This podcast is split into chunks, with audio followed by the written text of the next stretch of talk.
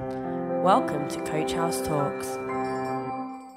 Welcome to the Coach House Church. Thank you for joining us this morning. We are on our journey through Acts. Um, we are continuing our way through. We've reached towards the culmination of the book. Uh, and at the end, we find uh, three trials that Paul finds himself on. And we're going to put those together. We're going to actually look at them as one group rather than look at each chapter individually. So we're going to look at three trials, three lots of accusations, and more importantly, three, professions of no guilt. Before I do that, I just want to look at a quote by um, a literary giant of the English language, Samuel Johnson. He's responsible for actually writing one of the first English dictionaries in 1755. He's a well known poet and Christian. And uh, a conversation is record- recorded in which the Solicitor General for Scotland stated to him that truth will always bear an examination. Johnson's reply, as recorded by his biographer James Boswell, was, Well, yes, sir, but it is painful to be forced to defend it. Consider, sir, how you would like to be tried before a jury for a capital crime once a week. I think from this we can kind of get a sense of flavour of what Paul maybe was going through. He was kept in prison for two years by the then governor of Caesarea Felix. Um, and remember, if you remember from our previous discussions, Caesarea is where the Roman headquarters in the region was placed. And in almost daily conversation for that two years uh, with Felix, Paul would protest his innocence, would just stand for the truth but he got no nearer a trial or a decision. He was eventually passed on to Festus and then to King Agrippa, who we are reminded was persuaded by Paul's arguments to such a degree that he almost became a Christian. The same accusations, the same lack of evidence, the same pronouncement of no guilt, and the same disregard for integrity and fairness in each of the cases, we would find if we looked in scripture, in fact, we'll just point our way through this. So in Acts 24 and verse 22, we have Felix um, saying, at that point, Felix, who was quite familiar with the way, which is the following of Jesus, adjourned the, the hearing and said, Wait until Lysias, the garrison commander, arrives, then I will decide the case. In other words, he's struggling to find anything that is uh, that he can pin to Paul. And when Paul appears before Festus in Acts 25, verse 18, Festus says, But the accusations made against him weren't any of the crimes that I expected. So, whatever Paul is being faced with, whatever place um, accusations Paul's been brought before the governors with, they find no basis for guilt in him.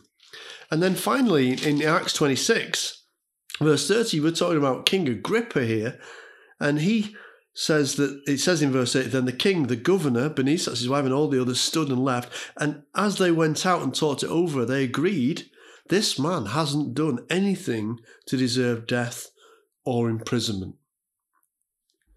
And then agrippa goes further and says to festus he could have been set free had he not appealed to caesar. So what we find here is Paul languishing in prison for crimes that he can't be tried for, for accusations that there is no basis for, and yet he remains in custody and locked away. And in Acts 24, it tells us that actually Felix almost counted with him on a daily basis. So Felix procrastinated for two years.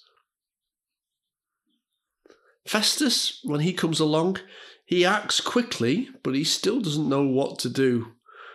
As Paul asks finally to be tried by Caesar in Rome. King Agrippa comes along, he gets involved, again finds no fault, but seizing on the escape route given by Paul, hands him off to face the trial he wants before Caesar. And all of this is contained in chapters 24, 25, and 26 of Acts, which I would ask you to read through for yourselves as we come closer to the end of our journey through this particular book.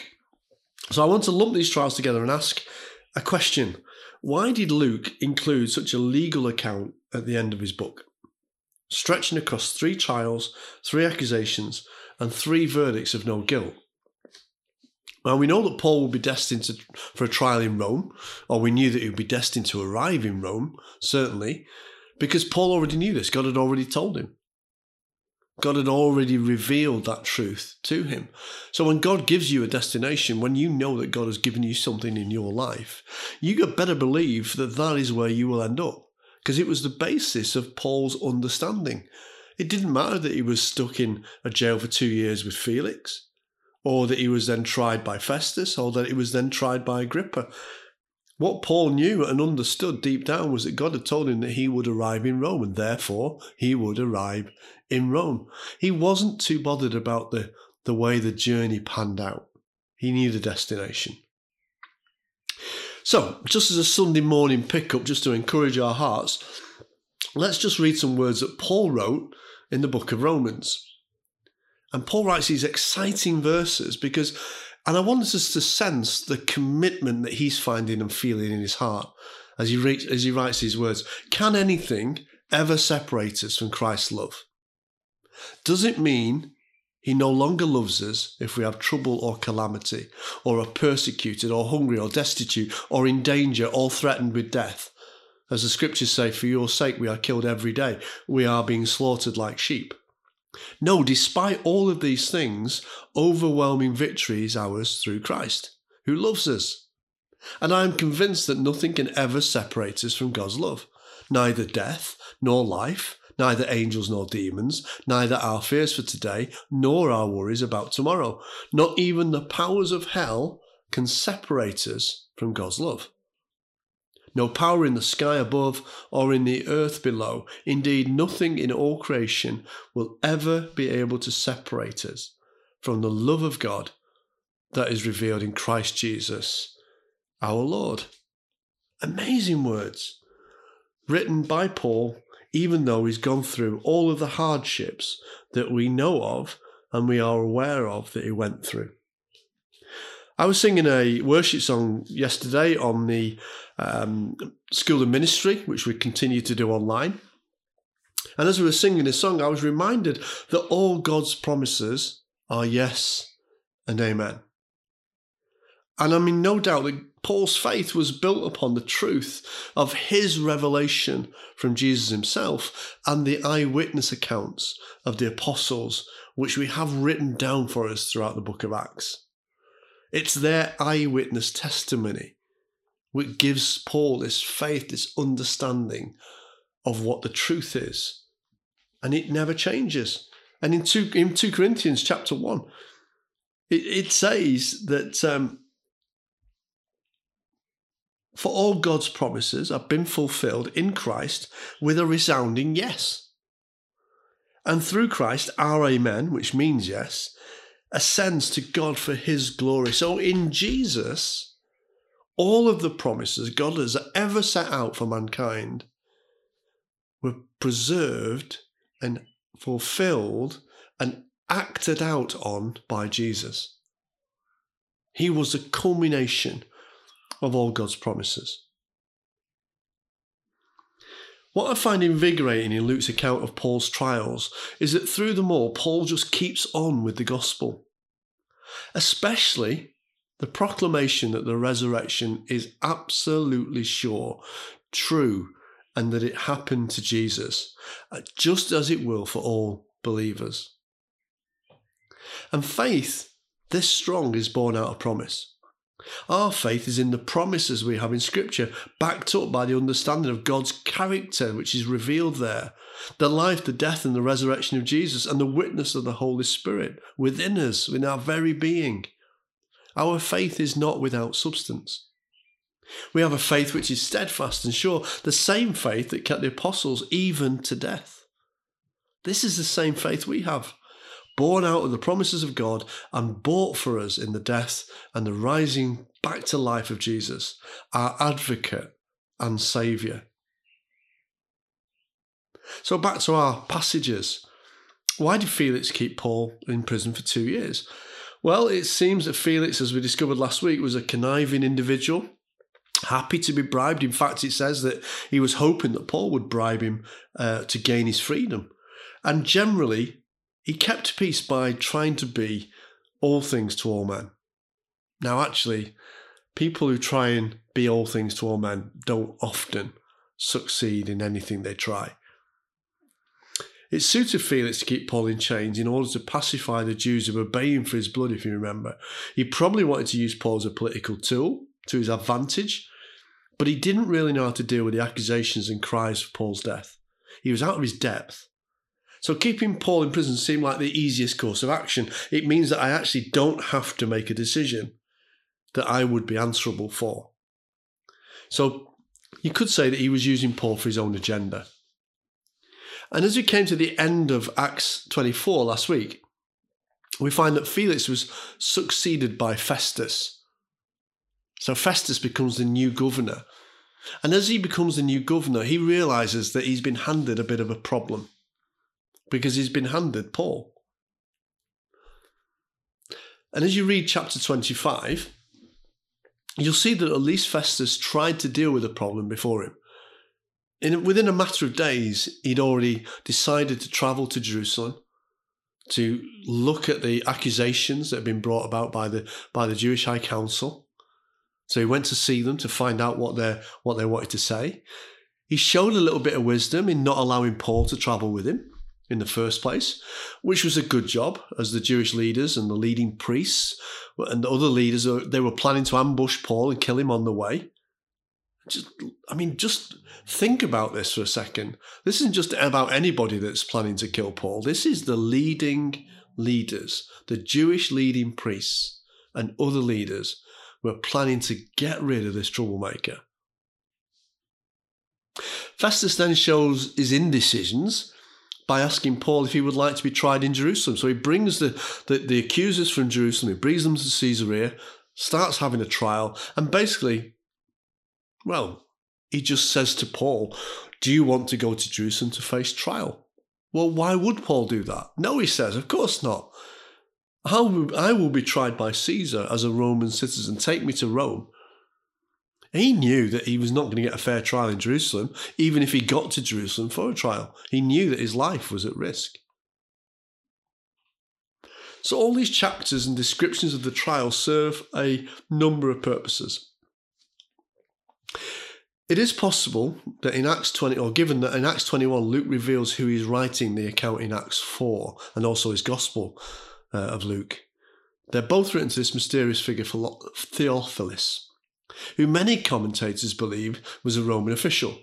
Now, this would make good sense given the extended argument for a fair trial in Rome. It's almost as if Luke is giving us a legal document designed to offer proof of Paul's innocence and credentials, a defense lawyer's brief, if you like. So it was written to a Roman official. This is an account of everything that has happened from Jesus' ascension all the way through dealing with all of the eyewitness accounts of the apostles, then handed off to Paul. When Paul reached Jesus on the road to Damascus, all the way through Paul's life until he ends up eventually in Rome. All of this captured and written down for us in this book of Acts, which was written specifically to, to Theophilus. I think perhaps that Luke had another goal in mind as he writes these chapters, however. That's probably why he wrote them, but there's other things as well. Luke writes in many, many different layers. Three trials, three accusations, three cries of no guilt. I think Luke wants us to sense a feeling, or certainly for the readers of the time, a feeling of we've been here before. Deja vu, perhaps. What does this remind us of? This all seems familiar somehow. Think closely about how the readers at the time would perceive the information before them. What would they be reminded of? In Luke's Gospel, chapter 23, we, will find, we find that Luke writes this description. Then the entire council took Jesus to Pilate, the Roman governor. They began to state their case. This man has been leading our people astray by telling them not to pay their taxes to the Roman government and by claiming that he is the Messiah, a king. Pilate turned to the leading priest and to the crowd and said, I find nothing wrong with this man. And then later it comes to comes to uh, to light that that Jesus is a Galilean. So Pilate seizes on this. Oh, so he's a Galilean? Pilate asked. When they said that he was, Pilate sent him to Herod Antipas because Galilee was under Herod's jurisdiction. And Herod just happened to be in Jerusalem at that time. Herod was delighted at the opportunity to see Jesus because he'd heard about him and had been hoping for a long time to see him perform a miracle. He asked Jesus question after question, but Jesus refused to answer. Meanwhile, the leading priests and the school teachers of religious law stood there shouting their accusations. Then Herod and his soldiers began mocking and ridiculing Jesus, and finally put a royal robe on him and sent him back to Pilate. But there was no grounds for the accusations. Herod could find nothing wrong. And it even tells us that Herod and Pilate who had been enemies before, became friends that day. And later it says, Then Pilate called together the leading priests and other religious leaders along with the people, and he announced his verdict. You brought this man to me, accusing him, him of leading a revolt. I have examined him thoroughly on this point, in your presence, and find him innocent. Examined him thoroughly and found him innocent. Herod came to the same conclusion and has sent him back to us. Nothing this man has done calls for the death penalty. So I will have him flogged and then I will release him. Now we know obviously that that didn't end there and that the, the Jewish kept the Jews kept shouting for, for Jesus to be crucified and eventually that's what happened to him. But on the trials, there was no guilt found in the man. In the three trials, that Jesus just had. Now, I've said before that Luke's often trying to draw us in to see the parallels and the, the subtle or maybe not so subtle undertones of his writings. Using comparisons to make a bigger point, contrasting stories and behaviours so that we see the justice and the injustice. Remember Barnabas, how well he gave gifts, followed by the story where gifts were withheld. Lots of parallels in the story or in the stories in Acts. So Luke is trying to draw out these comparisons. And in these start chapters of Paul's trials, we find this huge comparison between Paul and Jesus. Both unjustly put on trial and both found without guilt by those in charge, and yet God had and has a bigger story and a larger canvas in which this story is being unfolded and presented to us. Jesus had to die and he had to be resurrected for all mankind. But he came firstly to the Jewish people. And Paul had to go to Rome, the Gentile centre, the seat of world power at the time. And he had to go there to present the gospel for all of us we'll find that it's in Rome that Paul finally declares that the gospel and the promises of God are going out to the Gentile world. They have been rejected by the Jews who Jesus came to, who Paul first started speaking to as well, and the and the and the apostles in Acts. And you'll find as we travel through Acts, you'll find that what Jesus said would happen has happened. Starts in Jerusalem, then into Samaria, and so into Judea and the ends of the earth. But that's not only in terms of land and, and country, that's to do with the inhabitants of those countries as well. Started in Jerusalem, it was almost entirely a Jewish audience. But as it ripples out, we find that actually the bigger picture is that the gospel was for all mankind, Jew and Gentile.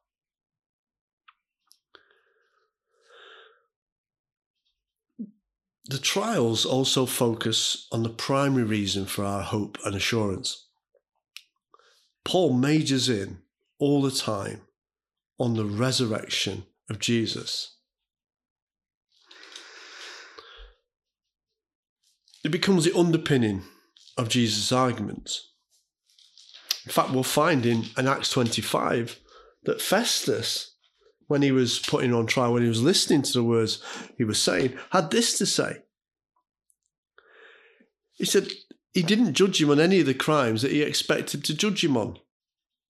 He didn't talk about them. And he says in verse 19, instead, it was something about their religion and a dead man named Jesus who Paul insists is alive.